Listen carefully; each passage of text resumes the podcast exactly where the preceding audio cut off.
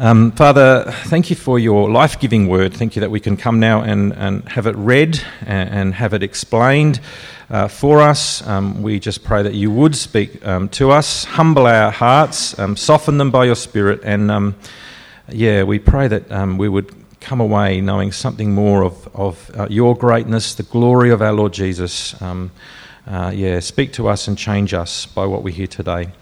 Uh, amen. Thanks, Jane.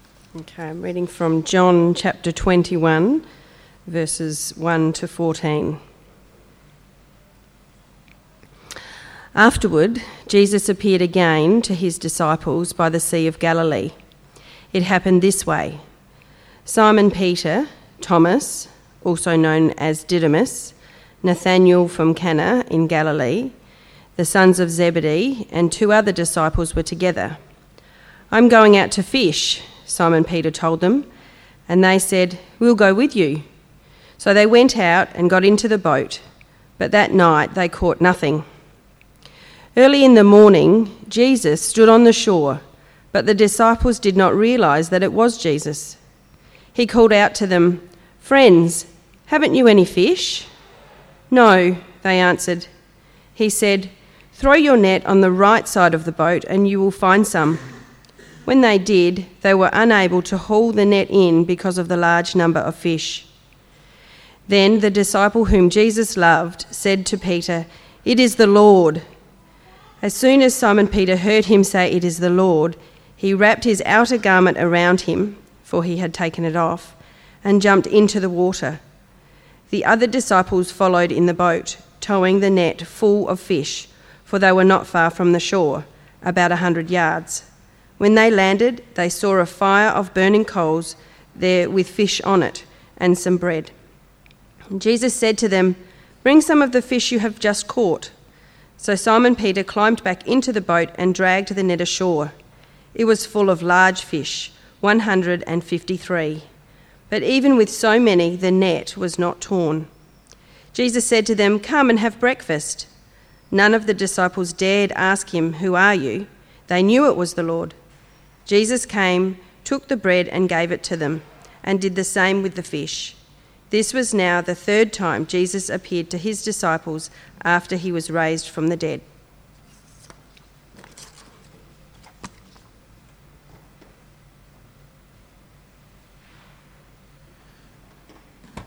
Good morning.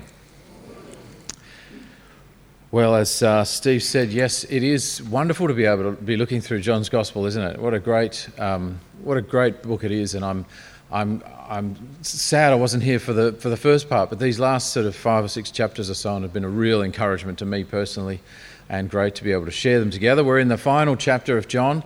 Uh, we'll we'll look at the first half of that today. Next week, uh, I'm not able to be here because of a prior commitment. Alex Bainton is going to be preaching for us. It's Mother's Day. Uh, and then I'll come back and we'll do the final, final bit in John's Gospel uh, the following week. And then after that, Jack is preaching for us. So that's May mapped out for you. So there we are. Let's, uh, let's begin with prayer. Our Father, we thank you for your word because it is our life. We just pray that this day you would encourage us and challenge us and uh, lift us up, lift our, lift our eyes up to see you. we pray this in Jesus' name. Amen. When I'm watching a movie, one of my favourite bits is always the epilogue. You know, that little bit at the end where sometimes it's just a, a, a bit of text on the screen, sort of saying, you know, what happened? Did they survive? Uh, did they live heavily, happily ever after? Did they live heavily ever after? I don't know. I'm still waking up the movie The Shawshank Redemption. Have you seen The Shawshank Redemption? It's a cracker movie. It ends on a beach side, in, beside the sea, in Mexico. And the movie's about uh, a number of inmates in a notorious US prison. It's a prison and a system designed to drill all hope out of people. Andy is one of the characters, and he's played by Tim Robbins. And he enters prison with two life sentences for a crime that he didn't commit. And he insists that hope is his only chance for survival. Well, there's another character in the movie, Red. He's played by Morgan Freeman, and he disagrees with Andy on the issue of hope. Red believes hope is actually dangerous because it will eventually disappoint. And most of the characters and events in the movie actually tend to validate Red's point of view rather than Andy's on hope. So the movie climaxes. Now, there might be some, there's a spoiler alert here, so if you haven't seen it, just um, plug your ears. Um, the movie climaxes around the conflict that has developed between Andy and the warden of the prison, having been brutally treated over the years by the warden. One morning, Andy's cell is empty. And everyone in the prison assumes that somehow he has taken his life and a search begins. But what they find concealed in his cell is a hole in the wall that he had been digging for 20 years. Andy had won. His hope was rewarded with freedom. The warden then becomes the instrument of his own demise. And so then you have the epilogue. What happens to these guys? And what happens is that Red sees a new view of hope. He cooperates in his parole hearing and is released. And then he follows some instructions that Andy had given him and finds himself on a coach to Mexico.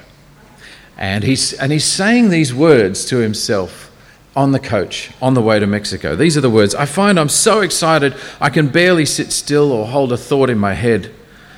I think it's the excitement only a free man can feel. A free man at the start of a long journey whose conclusion is uncertain. I hope I can make it across the border. I hope to see my friend and shake his hand. I hope the Pacific is as blue as it has been in my dreams. I hope. And then they meet on the beach in Mexico, and that's the end of the movie. Well, today's Bible passage from John's Gospel is another epilogue to a story about hope, and the events also take place on a beach beside the sea. The whole of John's Gospel has been bit by bit revealing the glory of Jesus, a series of miraculous signs and incredible interactions that leave us thinking it looks like there is more to life, something bigger, hope for humanity. And the drama comes to a climax as these hopes, which are built up, built up, built up, seem to be dashed. Startlingly, Jesus hands himself over to his enemies, and he is then brutally humiliated, unjustly tried, and executed on the Roman cross. And of course, the great triumph of the story comes when the women who had gone to the tomb after Jesus' death, they find it empty. Now, Jesus hasn't just escaped his cell and secretly fled to Mexico. He has risen from the dead. And he appears to them alive, and it's proof and it's reassurance first to Mary, but also to the disciples as they gather together on two separate, different occasions. And then last week we saw that, understandably, Thomas, who wasn't present at the first appearance of Jesus, he was unsure if he could believe that Jesus had risen without actually seeing him with his eyes and t- actually touching with his fingers the wounds. And we saw that great picture on the screen, the old painting of Thomas putting his finger into the wound. And you know, sometimes we need a bit of help to drive home the truth into our heads and our hearts. But the whole story is now behind us. Jesus' work is done. He is returning to his Father in glory, but there are some loose ends. What happens to the characters? Does the whole story make a difference for them? And we meet them on the shore of the Sea of Galilee. They've left Jerusalem and they've headed north to Galilee their home, where so much of Jesus' ministry had happened over the previous three years. And there are seven of them together, not the whole 12. And maybe it's something about being home again. You know, perhaps it's the memories of the lake as they come up over the hill and the, the smell of the salt air kind of hits them or something and they see the, the, the Lake Galilee. Or maybe they just, some, you know, need to provide a few meals for themselves. But Peter says, I'm going fishing. And the, the rest of them say, That's a great idea, we'll come too. So they jump in the boat and off they go onto Lake Galilee. Now, it's not a casual afternoon social outing. Presumably, the best time to catch fish on Lake Galilee is overnight. So that's what they do. They fish all through the night and they catch absolutely nothing. Zip. Perhaps you know the feeling, Steve. Sorry, I'm not. just because you told us you're a fisherman, but perhaps you, you, you have experienced this, this feeling that certain expectation about going. When you're going out fishing, what are you expecting? You're kind of thinking, what am I going to catch? And as ex professional fishermen, perhaps there's an even stronger sense for them. Dawn breaks, they're out on the boat, and they, they, they head back to shore. And they're about 100 metres out, and they hear a voice from the direction of the beach. Hey, friends, didn't you catch any fish? There's someone there. They could see a figure through the dim morning light. And that's a pretty brutal question, don't you think? Next time you see a fisherman, you, you see Steve down on the beach at dawn sometime looking like he's been there all night, try asking him, Hey friend, didn't you catch any fish? How would you know? And what is it to you anyway? thinks Steve. But brutal as the honest truth is in this circumstance, they yell back to the stranger on the shore, No, no fish. I mean, it's a bit of a miracle, isn't it, that all these men, these fishermen, have actually been honest with this, this stranger on the, on the shore. But the person on the shore says, Well, throw your nets down here on the right side of the boat and you'll find some. Now, I would not be at all surprised if there's a bit of tension on the boat at this point. You know, first of all, they're pretty tired. They're pretty disappointed, maybe a little bit defensive. If we know the male headset and the way, our, you know, our way of dealing with these kinds of situations, they're not asking for advice from the shore. These guys are pros. They don't need some helpful onlooker giving them handy tips from a distance. Next time you have a tradie come to your house, try giving them some helpful tips as they do the work that they do every day. And you'll get some funny looks and you might hear some muttering under their breath. Don't try and work out what they're saying, it probably won't be very edifying. Why on earth would I throw my net down again? I've been here all night. I just want to go home and have a sleep.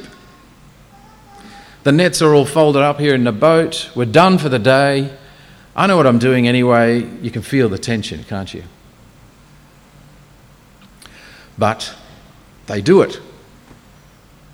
They let the nets down, and, and when they do, they feel this huge school of fish thumping into the net. And they start pulling and they, they're dragging it up out of the water, and it's heavy. It's so heavy they can't even pull it in. And it's bursting with the splish, splash, and flip flop of fish desperately trying to escape. Wow, what just happened?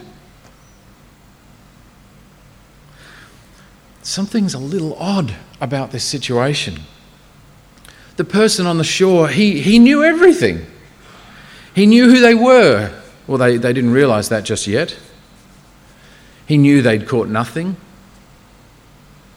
And now he knew that hidden in the dark waters below the boat, over on the right hand side of the boat, was an approaching school of fish. He knew that.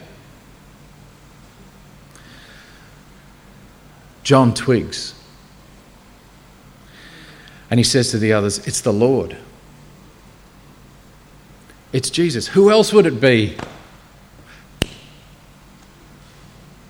Well, as soon as Simon Peter hears this, he grabs his, his garment, throws himself in the water. Peter is a man of strong impulses at the best of times.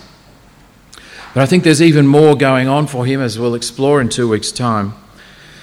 He's carrying this desperately heavy burden of guilt arising from his own denials of Jesus on the night before Jesus died. And yet, Peter's example here is nevertheless a good one for us. Very often, what does guilt cause us to do? It causes us just to go quiet, you know, and to not have the conversation. Maybe we've hurt someone with words or actions, and it's, it's very easy to go into a different kind of denial from Peter's denial a sort of I'm not saying anything about this, I pretend and hope that things will work themselves out kind of denial. Or we just feel too uncomfortable to raise the big issues. Well, this is not Peter. For Peter, he's launching himself into the water as if being close to Jesus is the only thing that matters right now. The other disciples are still in the boat and they, they bring the boat into the shore and they're towing this net behind the boat and it's full of this massive catch of fish. And they land the boat and they see that Jesus has made a fire on the beach and there's some fish on the fire and some bread and they head up to meet him. But Jesus has in mind more than just one or two fish on the fire. He, he says, No, no, no, go back and, and bring in some of the fish you've just caught. Look at them all. Let's, let's have a big breakfast, is what is in Jesus' mind. And now, here, notice, notice again Peter. Jesus here gives the command, and Peter jumps into action. And either he is an extraordinarily strong man or there's a second part of this miracle, or perhaps a bit of both, because it says Simon Peter climbed back into the boat and dragged the net ashore on his own. It was full of large fish, 153, but even with so many, the net was not torn. This guy has just done on his own what all of them together couldn't do when they were in the boat, and somehow the nets are not breaking. Now, some of you may be thinking that the details of this fishing story remind you of a previous one. And yes, there is another account of Jesus giving miraculous fishing instructions to his disciples, and it's back in Luke chapter 5, a different gospel, and earlier on in the whole account. This, this account in Luke comes at the moment when Jesus is first calling his disciples. And they really are, they, fishing really is their full time occupation at that time. It's the, it's the same lake and quite possibly not far from where they are now. And on that occasion, the nets did break. In fact, the boats began to sink. Jesus had said, Don't be afraid, from now on, you will fish for people. And so that becomes the, the, the start of that's their call. And then they, they leave everything, Luke says, and they follow Jesus. Back to the story in John, this time Jesus invites them to feast with him over a big breakfast. And he serves them with the bread and with the fish. Two very similar events in some ways, but each with a different twist. And there's a beautiful phrase at the end of verse 12 none of the disciples dared ask him who are you? They knew it was the Lord. Perhaps it wasn't completely obvious from Jesus' appearance who he was. Otherwise, I don't know why John would have needed to say this. There are significant hints, particularly in this gospel and also in Luke's gospel, that the resurrected Jesus did look somewhat different. And you think about the, uh, the story of the men on the road to Emmaus, Jesus wasn't even recognizable. But here the disciples are so dumbstruck by this miracle, by what he's done, that even if the man did look a little bit different, he was so obviously the same Jesus who'd been doing extraordinary signs amongst them the whole way along. He was recognized here more by his power than even by his face. So, so what are we to make of this extraordinary story? Especially for anyone, well, not just for those who like a spot of fishing and breakfast on the beach, but for all of us. What is this? What do we make of this? It's an epilogue. It's in a very different part of the story from the Luke story. What does it tell us about life for these disciples beyond the cross and the resurrection?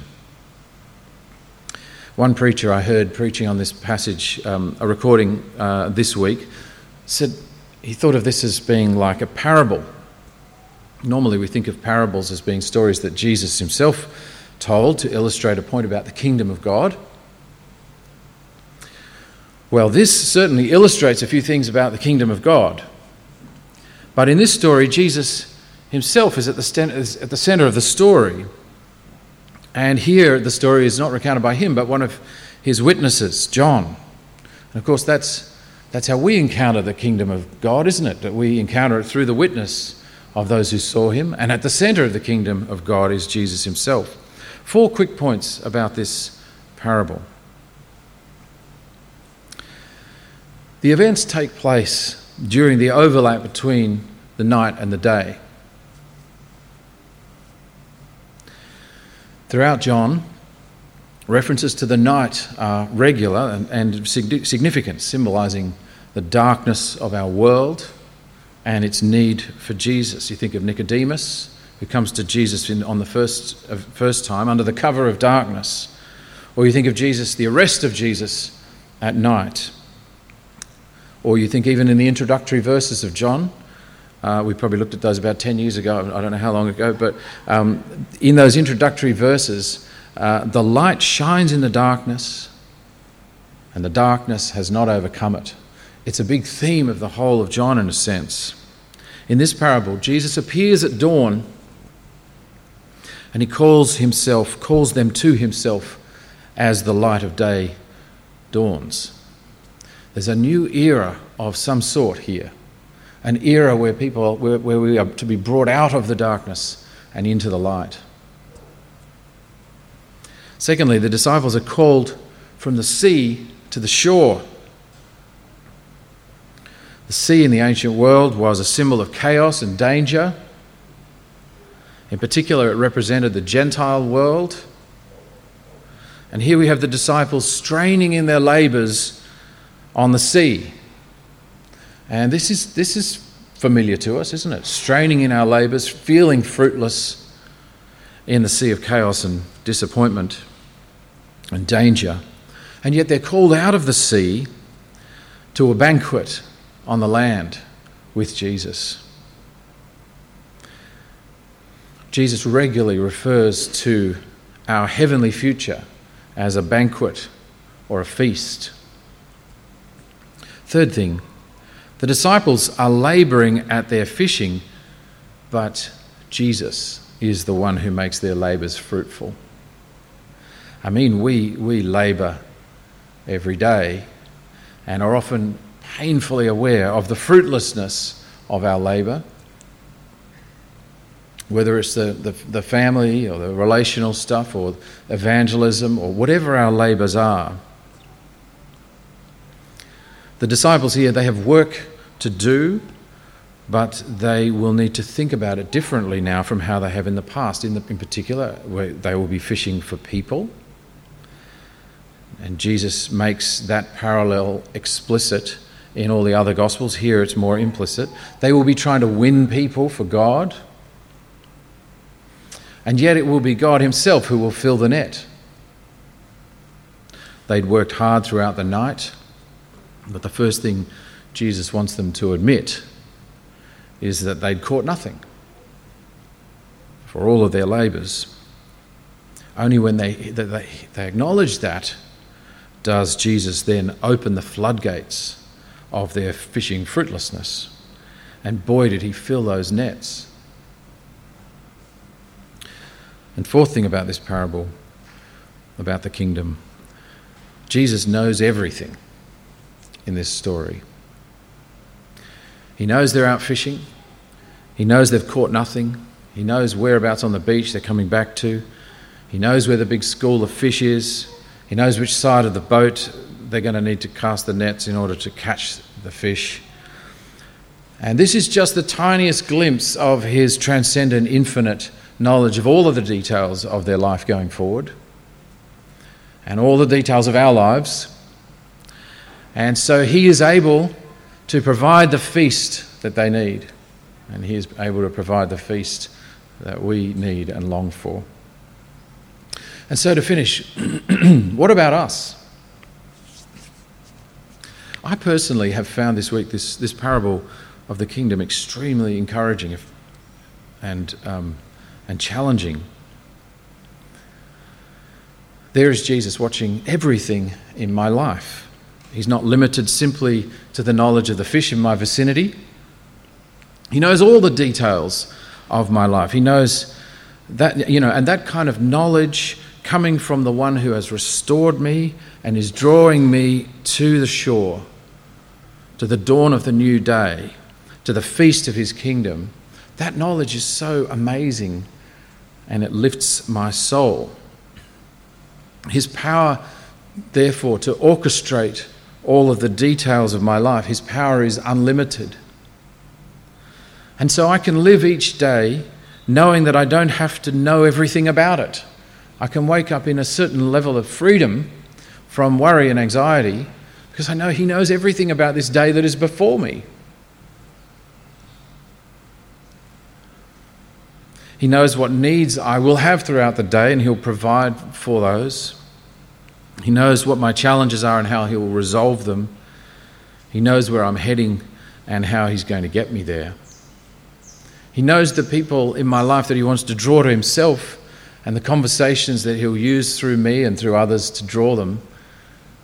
I don't have to, to win them over, in a sense. I just have to be a faithful witness to this extraordinary Saviour. Of course, in this, in this picture, I want to be really clear. You know, with Jesus here serving the needs of his disciples and serving our needs, that he's not, he's not zipping around at my beck and call, trying to help me to identify the, you know, the big goal for my life and, and to ha- help me to fulfill that big goal for my life. You know, and there he is trying to just make sure I do, I get what I really, what, I, what my heart says I should get, you know. He's serving me all right, but he's filling, fulfilling his goals for my life, which are better. It's not as if he's using me for his own ends, thinking of me as a curiosity or a puppet to make the puppet master look great. No, he's preparing my breakfast on the beach. He wants me at his feast. He wants you at his feast. He loves you and he died for you so that you could be there with him. And now he's seeking to draw you out of the sea of chaos and danger into his wonderful eternal presence. And to make you fruitful in your journey, your nets will be full. And what he wants for your life is far, far better than you could ever want for yourself. That's an extraordinary idea, isn't it? Because he doesn't just know where the fish are around you, he knows you. He knows your mind and the way, the way things work and the way you tick.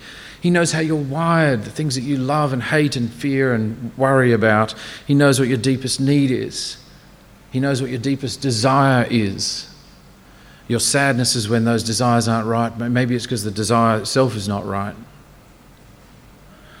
And the reason he knows this is because, brothers and sisters, he made you, he knit you together. And He knows that you were made for so much more than sin, made for so much more than pain. You, you were made for joy and for love. You were made for more than sickness and sorrow and uncertainty and worry. You were made for Him.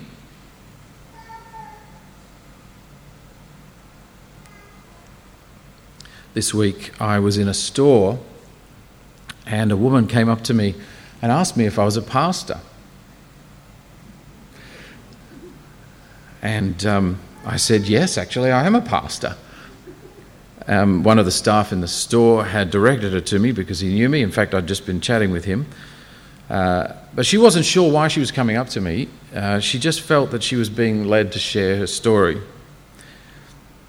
I won't go into de- details, but she was a woman in great distress. She was feeling that her life was in crisis. She was unexpectedly out of work because of an injury, and she won't be able to get back to work for some time. She's raising four kids, doesn't know how she's going to do that. The father is nowhere to be seen. And one of these kids has recently been facing some particularly acute difficulty, which she told me about, and I was heartbroken to hear it. And now the doctors have just discovered a mass, a mass inside her lung. And she wanted to tell me all this. She felt led to tell me this. You know, I'm thinking, what do I say? How can I possibly help you? I mean, I, I listened and I, uh, you know, and I, my, my heart went out to her. But what, you know, what good is a, you know, a pastor to you? Why are you looking for a pastor? Anyway, she wasn't asking for money. I couldn't help her with money anyway. I can't help her get, I can't get her, her working health back. I can't help her child. I can't take away the mass in her lung.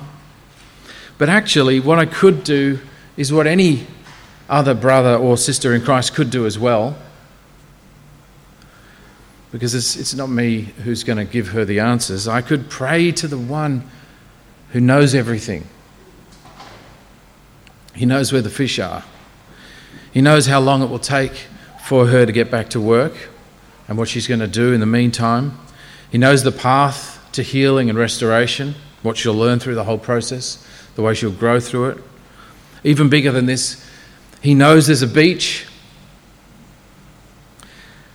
a shore that he's calling her to, and even if, if, if her nets are empty, he'll sort that out. And so I prayed for her. It was a very moving time just sitting there on some chairs in the store. But I know Jesus will answer my prayers. Haven't you got any fish, Mark? No, there's nothing I can offer her except love and care and a listening ear and a, and a prayer.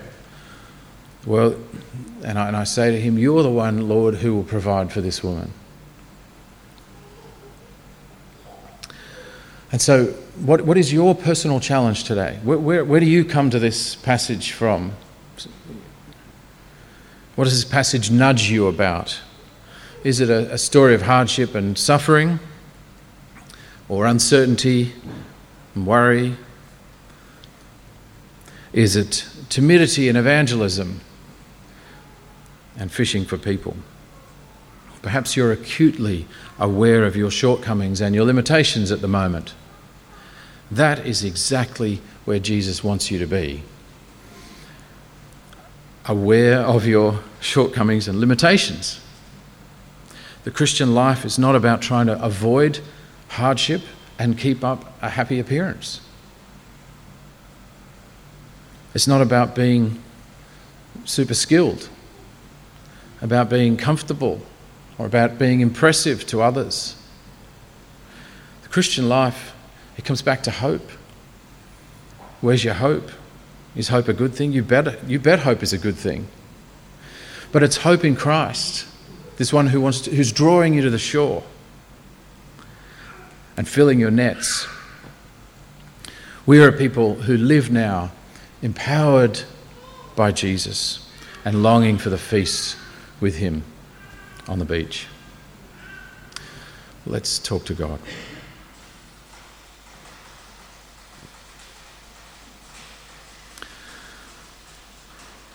Our Lord Jesus, we thank you for your compassion for the world. We thank you for your, your, your own humility, uh, laying down your life for us, uh, your enemies, drawing us into eternal fellowship with the Father, the Son, and the Spirit. We thank you for your, your great uh, knowledge of us, your power over the circumstances, and your ability to fill our nets and draw us to the shore. And Lord, we pray as we think about these realities of, of us being in your hands, we just pray that you would provide for us everything we need right now, that you would make us fruitful, that you would help us to remember our, our helplessness and fundamentally be humble before you, knowing that you are our Lord and our provider, and that without you, our lives um, going off in some other direction. And yet, the direction you are leading us is that direction of peace and meaning and fulfillment and, and life together with you into eternity. Father, please help us to remember that we are uh, empowered by Jesus. Help us that, to know that we, we live in Jesus' love, in your love, and we pray this in Jesus' name. Amen.